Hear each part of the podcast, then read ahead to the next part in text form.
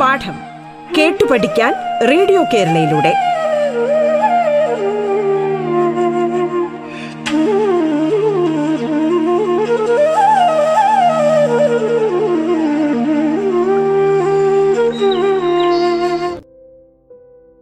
എല്ലാവർക്കും റേഡിയോ കേരളയുടെ പാഠം എന്ന വിദ്യാഭ്യാസ പരിപാടിയിലേക്ക് സ്വാഗതം. പാഠത്തിലെ ഇന്നത്തെ അധ്യായത്തിൽ ഞാൻ മുഹമ്മദ് ബഷീർ നെരുക്കുനിയാണ് നിങ്ങളോട് സംവദിക്കുന്നത്. കോഴിക്കോട് ജില്ലയിലെ സേതു സീതാറാം സ്കൂളിലെ അധ്യാപകനാണ് ഞാൻ.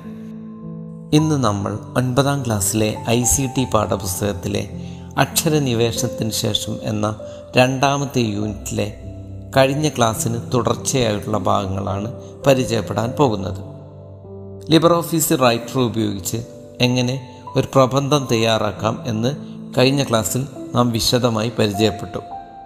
നാം തയ്യാറാക്കിയ പ്രബന്ധത്തിലേക്ക് എങ്ങനെ ചിത്രങ്ങളും ടേബിളുകളും ചേർക്കാമെന്നതാണ് ഇന്ന് നാം പരിശോധിക്കുന്നത്. ഒരു ക്യാൻവാസിലേക്ക് എങ്ങനെയാണ് ചിത്രങ്ങൾ ഉൾപ്പെടുത്തുന്നത് എന്ന് മുൻ ക്ലാസ്സുകളിൽ നാം വിശദമായി പരിചയപ്പെട്ടിട്ടുണ്ടല്ലോ. ചിത്രം ഉപയോഗിക്കുന്നതിന് ടൂൾ ബാറിലുള്ള ഇൻസേർട്ട് ഇമേജ് ടൂൾ ഉപയോഗിക്കാം.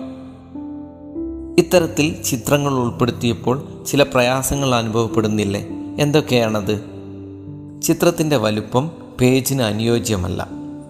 ചിത്രം ഉൾപ്പെടുത്തിയപ്പോൾ വാക്കുകളുടെയും വാചകങ്ങളുടെയും സ്ഥാനം മാറിപ്പോകുന്നു. ഇത്തരത്തിലുള്ള പ്രയാസങ്ങൾ എങ്ങനെയാണ് പരിഹരിക്കുക? ചിത്രം സെലക്ട് ചെയ്ത ശേഷം ചിത്രത്തിന് ചുറ്റുമായി കാണുന്ന ചതുരങ്ങളിൽ മൗസ് ക്ലിക്ക് ചെയ്ത് പിടിച്ച് ചലിപ്പിച്ചാൽ ചിത്രത്തിന്റെ വലുപ്പം ആവശ്യാനുസരണം ക്രമീകരിക്കാം. ഇതിനായി ചിത്രത്തിൽ റൈറ്റ് ക്ലിക്ക് ചെയ്ത ശേഷം റാപ്പ് മെനുവിൽ നിന്ന് യുക്തമായ റാപ്പ് സ്റ്റൈൽ തിരഞ്ഞെടുക്കുക. ചിത്രം ഉൾപ്പെടുത്തുമ്പോൾ വാക്കുകളുടെയും വാചകങ്ങളുടെയും സ്ഥാനം മാറിപ്പോകുന്നത് പരിഹരിക്കുന്നതിനായി റാപ്പ് സങ്കേതം ഉപയോഗിക്കാം. ഇതിനായി ചിത്രത്തിൽ റൈറ്റ് ക്ലിക്ക് ചെയ്ത ശേഷം റാപ്പ് മെനുവിൽ നിന്ന് യുക്തമായ റാപ്പ് സ്റ്റൈൽ തിരഞ്ഞെടുക്കുക. വാക്കുകൾക്കിടയിൽ ചിത്രങ്ങൾ ക്രമീകരിക്കണമെങ്കിൽ പേജ് റാപ്പ് അല്ലെങ്കിൽ ഒപ്റ്റിമൽ പേജ് റാപ്പ് എന്നിവയിലേതെങ്കിലും തിരഞ്ഞെടുക്കുന്നതാണ് അഭികാമ്യം. പ്രബന്ധത്തിൽ അനുബന്ധമായി ചില വിവരങ്ങൾ പട്ടികയായി ഉൾപ്പെടുത്താൻ എന്തൊക്കെ ചെയ്യണമെന്ന് നോക്കാം. പട്ടിക ഉൾപ്പെടുത്തുന്നതിനായി ടൂൾ ബാറിലുള്ള ഇൻസേർട്ട് ടേബിൾ ടൂൾ ഉപയോഗിക്കാം. ഇൻസേർട്ട് ടേബിൾ ടൂൾ ക്ലിക്ക് ചെയ്ത ശേഷം ആവശ്യമായ വരികളും നിരകളും സെലക്ട് ചെയ്യുക. ഇപ്പോൾ പട്ടിക ലഭ്യമായിരിക്കും. ടേബിളിൽ ഇൻസേർട്ട് ടേബിൾ എന്ന ക്രമത്തിലും പട്ടിക ഉൾപ്പെടുത്താം. പക്ഷേ ലഭ്യമായ പട്ടികയിൽ എല്ലാ സെല്ലുകളും ഒരേ വലിപ്പമല്ലല്ലോ. എങ്ങനെയാണ് നമുക്ക് ആവശ്യമുള്ള രൂപത്തിൽ സെല്ലുകളുടെ വലിപ്പം ക്രമീകരിക്കാം എന്ന് നോക്കാം. രണ്ട് നിരകൾ കൂടിച്ചേരുന്നിടത്തേക്ക് മൗസ് കൊണ്ടുവരിക. മൗസ് പോയിന്റർ രണ്ട് ഭാഗത്തേക്കുമുള്ള അമ്പടയാളമായി മാറുന്നു. മൗസ് ക്ലിക്ക് ചെയ്ത് പിടിച്ച് നിരയുടെ വീതി ആവശ്യാനുസരണം ക്രമീകരിക്കുക. ചിത്രത്തിന്റെ വലുപ്പം ക്രമീകരിക്കുമ്പോൾ ചില കാര്യങ്ങൾ ശ്രദ്ധിക്കേണ്ടതുണ്ട്. ചിത്രം സെലക്ട് ചെയ്യുമ്പോൾ ചുറ്റും കാണുന്ന ചതുരങ്ങളിൽ മൂലകളിലുള്ളവയിൽ ക്ലിക്ക് ചെയ്ത് വലിച്ചാൽ ചിത്രത്തിന്റെ വലുപ്പം ആനുപാതികമായി കുറയ്ക്കാനും കൂട്ടാനും കഴിയും. ഉയരമോ വീതിയോ ഏതെങ്കിലും ഒന്ന് മാത്രമായി വ്യത്യാസപ്പെടുത്തണമെങ്കിൽ മറ്റു ചതുരങ്ങളിൽ ക്ലിക്ക് ചെയ്ത് വലിച്ചാലും മതി. ഇതുപോലെ വരിയുടെ ഉയരവും ക്രമീകരിക്കാൻ കഴിയും. തയ്യാറാക്കിയ പട്ടികയുടെ മുകളിലെ നിരകളെല്ലാം ഒന്നിച്ചു കൂട്ടിച്ചേർത്ത് അതിൽ തലവാചകം ടൈപ്പ് ചെയ്താലോ? ഇത്തരത്തിൽ ഒന്നിൽ കൂടുതൽ നിരകളും വരികളുമെല്ലാം കൂട്ടിച്ചേർത്ത് വിവരങ്ങൾ ചേർക്കേണ്ടി വരാറുണ്ടല്ലോ. എങ്ങനെയാണ് ഇവ കൂട്ടിച്ചേർക്കുക? ഇതിന് മേർജ് സെൽ സങ്കേതം ഉപയോഗിക്കാം. കൂട്ടിച്ചേർക്കേണ്ട സെല്ലുകൾ സെലക്ട് ചെയ്ത ശേഷം ടേബിൾ മെനുവിൽ നിന്ന് മേർജ് സെൽസ് എന്നതിൽ ക്ലിക്ക് ചെയ്തു നോക്കൂ. ഇപ്പോൾ സെലക്ട് ചെയ്ത സെല്ലുകളെല്ലാം കൂടിച്ചേർന്നല്ലോ. ഇനി തലവാചകം ടൈപ്പ് ചെയ്യാം. ഇങ്ങനെ ആവശ്യമുള്ള പട്ടികകൾ പ്രബന്ധത്തിൽ ഉൾപ്പെടുത്താൻ കഴിയും. ഇങ്ങനെ ചേർത്ത പട്ടികകളിൽ ചിലപ്പോൾ കൂടുതൽ വരികളും നിരകളും ഉൾപ്പെടുത്തേണ്ടി വരാറുണ്ട്. പുതുതായി വരികളും നിരകളും ഉൾപ്പെടുത്തുന്നത് എങ്ങനെയാണെന്ന് നോക്കാം. പുതിയ നിരകൾ ഉൾപ്പെടുത്തുന്നതിനായി മുൻപിലോ പിറകിലോ ഉള്ള സെല്ലിൽ ക്ലിക്ക് ചെയ്ത ശേഷം ടേബിൾ ഇൻസേർട്ട് കോളംസ് എന്ന ക്രമത്തിൽ ക്ലിക്ക് ചെയ്യുക. എത്ര നിരകൾ ഉൾപ്പെടുത്തണം എന്ന് നോക്കി നാം ക്ലിക്ക് ചെയ്ത സെല്ലിന് മുൻപാണോ ശേഷമാണോ നിരകൾ ഉൾപ്പെടുത്തേണ്ടത് എന്നിവ രേഖപ്പെടുത്തുക. ഓക്കെ ബട്ടൺ ക്ലിക്ക് ചെയ്യുക. ഇപ്പോൾ പുതിയ നിരകൾ ലഭ്യമായി. ഇതുപോലെ വരികളും ഉൾപ്പെടുത്തി വിവരങ്ങൾ ടൈപ്പ് ചെയ്യാം. പ്രബന്ധം നാം പൂർത്തിയാക്കി. ഇനി അത് എങ്ങനെ പ്രിന്റ് ചെയ്യാമെന്ന് നോക്കാം. പുറത്തുള്ള ഒരു കമ്പ്യൂട്ടർ സ്ഥാപനത്തിൽ കൊണ്ടുപോയി പ്രബന്ധം പ്രിന്റ് എടുക്കാമെന്ന് അധ്യാപിക പറഞ്ഞു. എന്നാൽ കമ്പ്യൂട്ടർ സ്ഥാപനത്തിലെ സിസ്റ്റത്തിൽ ഒരു ഫയൽ തുറക്കാൻ ശ്രമിച്ചപ്പോഴാണ് പ്രയാസം നേരിട്ടത്. ഫയൽ തുറക്കാൻ കഴിയുന്നില്ല. ഇത് എങ്ങനെയാണ് പരിഹരിക്കുക? പി ഡി എഫ് ഫോർമാറ്റിലേക്ക് എക്സ്പോർട്ട് ചെയ്താൽ പി ഡി എഫ് വ്യൂവറുള്ള ഏത് കമ്പ്യൂട്ടറിലും ഇത് തുറക്കാൻ സാധിക്കും. നമുക്ക് ഇവിടെ തുറക്കാൻ സാധിക്കാത്ത വന്നത് കമ്പ്യൂട്ടർ സ്ഥാപനത്തിൽ നാം തയ്യാറാക്കിയ സോഫ്റ്റ്വെയറായ ലിബർ ഓഫീസ് റൈറ്റർ ഇല്ലാത്തതാണ്. എന്നാൽ പി ഡി എഫ് ഫോർമാറ്റിലേക്ക് മാറ്റിയാൽ പി ഡി എഫ് വ്യൂവറുള്ള ഏത് കമ്പ്യൂട്ടറിൽ നിന്നും പ്രിന്റ് എടുക്കാൻ സാധിക്കും. റൈറ്ററിലെ ഒരു ഫയലിനെ എങ്ങനെ പി ഡി എഫിലേക്ക് കൺവേർട്ട് ചെയ്യാം എന്ന് നോക്കാം. ഫയൽ മെനുവിൽ നിന്ന് എക്സ്പോർട്ട് ആസ് ക്ലിക്ക് ചെയ്ത് export as P D F എന്നതിൽ ക്ലിക്ക് ചെയ്യുക. തുറന്നു വരുന്ന ജാലകത്തിൽ റേഞ്ച് എന്നിടത്ത് നിന്ന് മുഴുവൻ പേജും പി ഡി എഫ് ആയി മാറ്റണോ ചില പേജുകൾ മാത്രം മതിയോ എന്നിവ തിരഞ്ഞെടുക്കുക. എക്സ്പോർട്ട് ബട്ടൺ ക്ലിക്ക് ചെയ്യുക. ഫയൽ സേവ് ചെയ്യേണ്ട സ്ഥലം തിരഞ്ഞെടുക്കുകയും ഫയൽ നാമം നൽകുകയും ചെയ്ത ശേഷം സേവ് ക്ലിക്ക് ചെയ്യുക. ശേഷം മറ്റ് കമ്പ്യൂട്ടറുകളിൽ ഇത് തുറന്നു നോക്കൂ. തുറക്കാൻ കഴിയുന്നില്ലേ? ഇനി പ്രബന്ധം പ്രിന്റ് ചെയ്ത് സെമിനാറിൽ അവതരിപ്പിക്കാം. ഈ പാഠവുമായി ബന്ധപ്പെട്ട തുടർ പ്രവർത്തനങ്ങൾ നോക്കാം. ഊർജതന്ത്രം പാഠപുസ്തകത്തിൽ പ്രതിപാദിക്കുന്ന ചലന സമവാക്യങ്ങൾ ഉൾപ്പെടുത്തി ഒരു ഷോ കാർഡ് വേഡ് പ്രോസസ്സറിൽ നിർമ്മിക്കുക. അക്ഷരവലുപ്പം കൂട്ടി ആകർഷകമായ നിറം നൽകി സേവ് ചെയ്യുക. രണ്ടാമതായി നിങ്ങളുടെ രസതന്ത്രം പാഠപുസ്തകത്തിൽ പ്രതിപാദിക്കുന്ന J J Thomson Ernest Rutherford James Chadwick തുടങ്ങിയ ശാസ്ത്രജ്ഞരുടെ ജീവചരിത്രക്കുറിപ്പുകൾ വേർഡ് പ്രോസസ്സറിൽ തയ്യാറാക്കുക. ആവശ്യമായ ചിത്രങ്ങളും വിവരങ്ങളും ഇന്റർനെറ്റിൽ നിന്ന് ഡൗൺലോഡ് ചെയ്യുക. മൂന്നാമതായി ഒന്ന് മുതൽ പതിനെട്ട് വരെയുള്ള മൂലകങ്ങളുടെ അറ്റോമിക നമ്പർ ഇലക്ട്രോണുകളുടെ എണ്ണം ഇലക്ട്രോൺ വിന്യാസം എന്നിവ ഉൾപ്പെടുത്തി ഒരു പട്ടിക വേഡ് പ്രോസസ്സറിൽ നിർമ്മിക്കുക. നിങ്ങളുടെ ക്ലാസ്സിലെ വിദ്യാർത്ഥികളുടെ രചനകൾ ഉൾപ്പെടുത്തി ഒരു ഡിജിറ്റൽ മാഗസിൻ വേഡ് പ്രോസസ്സറിൽ തയ്യാറാക്കുക. ആവശ്യമായ ചിത്രങ്ങൾ ഉൾപ്പെടുത്തുക.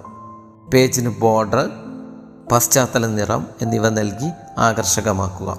ഹെഡറായി മാഗസിന്റെ പേരും ഫൂട്ടറായി പേജ് നമ്പറും ഉൾപ്പെടുത്തുക. പി ഡി എഫ് ആയി സേവ് ചെയ്യുക.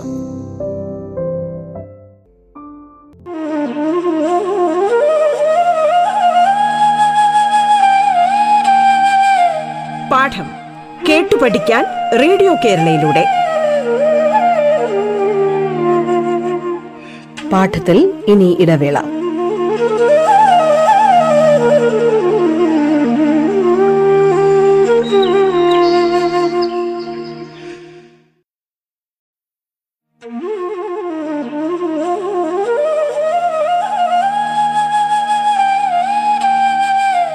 പാഠം കേട്ടു പഠിക്കാൻ റേഡിയോ കേരളയിലൂടെ.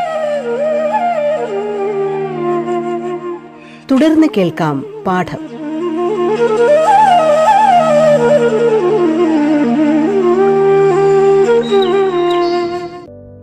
അടുത്തതായി ഒന്നാമത്തെ യൂണിറ്റായ ചിത്രങ്ങളുടെ ലയവിന്യാസം എന്ന പാഠത്തിലെ മൂല്യനിർണയത്തിന് വരാൻ സാധ്യതയുള്ള ചോദ്യങ്ങളാണ് പരിചയപ്പെടാൻ പോകുന്നത്. ഉബുണ്ടുവിൽ ഇമേജ് എഡിറ്റിങ്ങിനായി ഉപയോഗിക്കുന്ന സോഫ്റ്റ്വെയർ ഏതാണ്? ജിംപ്. അക്ഷരങ്ങളും ചിത്രങ്ങളും ഉചിതമായി ക്രമീകരിക്കുമ്പോഴാണ് ഒരു പോസ്റ്റർ നിർമ്മിക്കപ്പെടുന്നത്. ഇങ്ങനെ ക്രമീകരിക്കാൻ ഉപയോഗിക്കുന്ന പ്രതലത്തിന് പറയുന്ന പേരെന്താണ്? ക്യാൻവാസ് ഏത് യൂണിറ്റിലാണ് പൊതുവെ ജിംബിലെ ക്യാൻവാസിന്റെ വലുപ്പം കണക്കാക്കുന്നത്? പിക്സൽ. രണ്ട് നിറങ്ങൾ ലയിച്ചു ചേർന്ന രീതിയിൽ നിറം ഫിൽ ചെയ്യുന്നതിന് ഉപയോഗിക്കുന്ന ടൂൾ ഏതാണ്? Blend tool. ജിംബിൽ തയ്യാറാക്കിയ ഒരു ക്യാൻവാസിലേക്ക് ചിമ്പിൽ തുറന്ന മറ്റൊരു ചിത്രത്തിൽ നിന്നുള്ള ചെറിയ ഭാഗം കൊണ്ടുവരണമെങ്കിൽ ഏത് ടൂളുകളാണ് ഉപയോഗിക്കേണ്ടത്? സെലക്ഷൻ ടൂളുകൾ. ഒരു ചിത്രത്തിലെ ഒരേ നിറമുള്ള ഭാഗങ്ങളെ നിറത്തിന്റെ അടിസ്ഥാനത്തിൽ സെലക്ട് ചെയ്യാൻ ജിമ്പിൽ ഉപയോഗിക്കുന്ന ടൂൾ ഏതാണ്? സെലക്ട് ബൈ കളർ ടൂൾ ലെയറിന്റെ അതേ പ്രത്യേകതയുള്ള താൽക്കാലിക ലെയറുകൾക്ക് പറയുന്ന പേരെന്താണ്? Floating layer. ഫ്ലോട്ടിംഗ് സെലക്ഷൻ അഥവാ ഫ്ലോട്ടിംഗ് ലെയർ ഒഴിവാക്കി ചിത്രത്തെ പശ്ചാത്തലത്തിൽ ഉറപ്പിക്കുന്നതിന് ഉപയോഗിക്കുന്ന സംവിധാനം എന്താണ്? Anchor tool. ക്യാൻവാസിൽ പേസ്റ്റ് ചെയ്ത ഒരു ചിത്രത്തിന്റെ സ്ഥാനം മാറ്റാൻ ഉപയോഗിക്കുന്ന ടൂളിന്റെ പേരെന്താണ്? മൂ ടൂൾ. ചെയ്ത പ്രവർത്തനത്തെ ഒഴിവാക്കി തൊട്ടു മുമ്പത്തെ പ്രവർത്തനം തിരിച്ചു കൊണ്ടുവരുന്നതിനായി ഉപയോഗിക്കുന്ന ഫംഗ്ഷൻ ഏതാണ്? അണ്ടു നാം ചേർക്കുന്ന ചിത്രങ്ങളെ ഓരോന്നായി പിന്നീട് എഡിറ്റ് ചെയ്യുന്നതിന് ഇമേജുകളെയും ടെക്സ്റ്റുകളെയും തട്ടുതട്ടുകളായി ക്രമീകരിക്കുന്ന ഒരു സങ്കേതത്തിന്റെ പേരെന്താണ്? ലെയർ. ജിംബിൽ ലെയർ പാലറ്റ് ദൃശ്യമല്ലെങ്കിൽ ഏത് രീതിയിലാണ് കൊണ്ടുവരിക? ക്യാൻവാസ് ജാലകത്തിലെ വിൻഡോസ് മെനുവിൽ ഡോക്കബിൾ ഡയലോഗ് തിരഞ്ഞെടുത്ത് ലെയേഴ്സ് എന്നതിൽ ക്ലിക്ക് ചെയ്യുക. ലെയറിന് പുതിയ പേര് നൽകുന്ന വിധം വിശദീകരിക്കുക. ലെയർ പാലറ്റ് തുറക്കുക. പേര് നൽകേണ്ട ലെയറിൽ റൈറ്റ് ക്ലിക്ക് ചെയ്യുക. ലെയറിൽ ഡബിൾ ക്ലിക്ക് ചെയ്താലും മതി.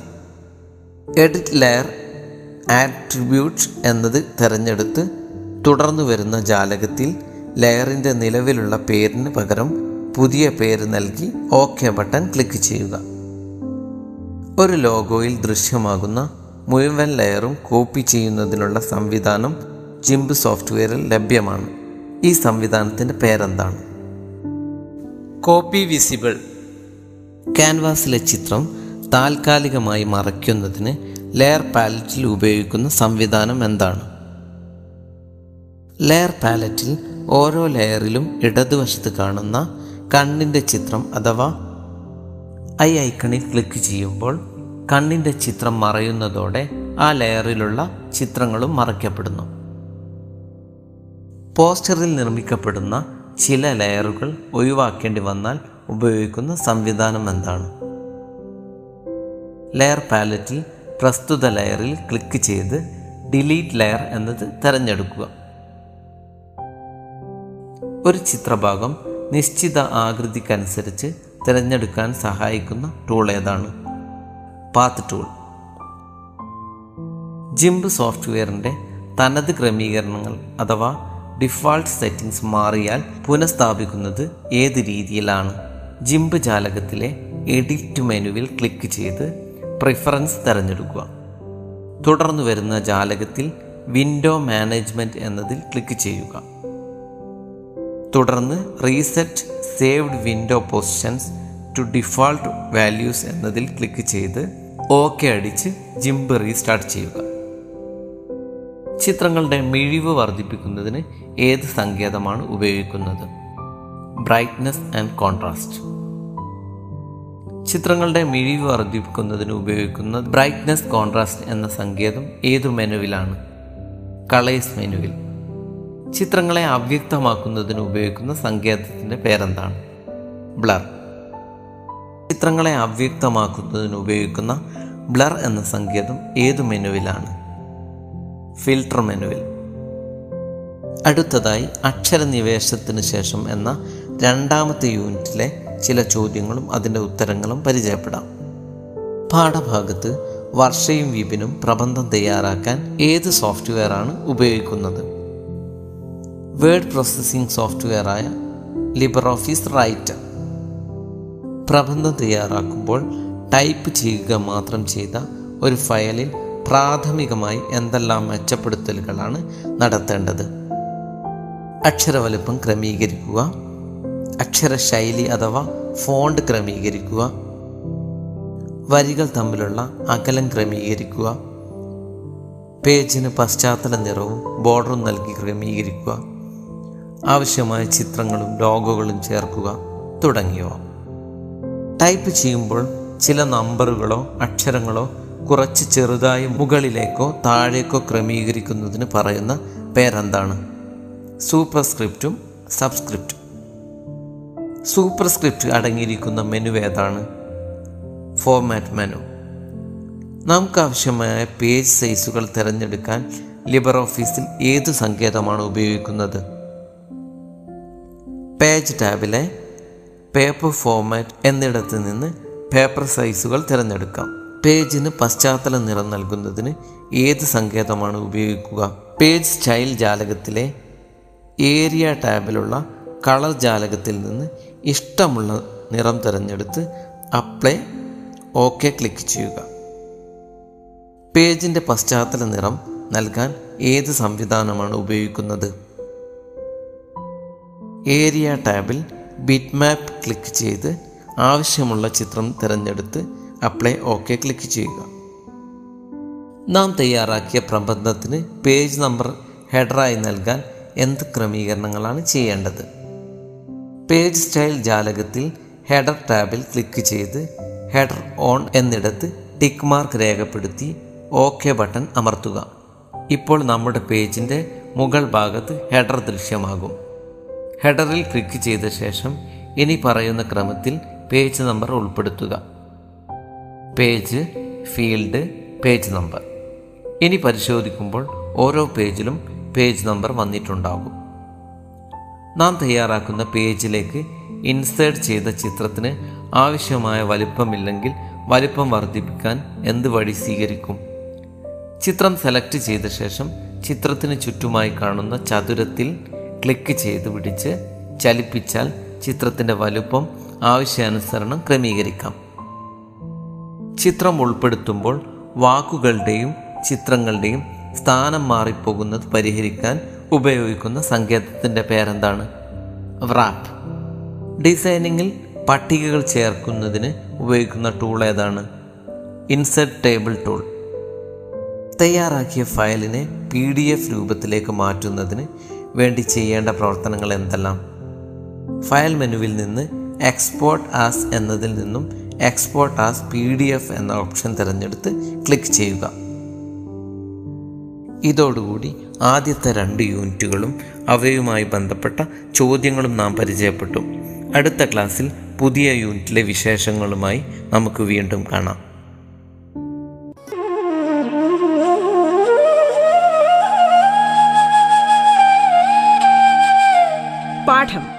കേട്ടു പഠിക്കാൻ റേഡിയോ കേരളയിലൂടെ.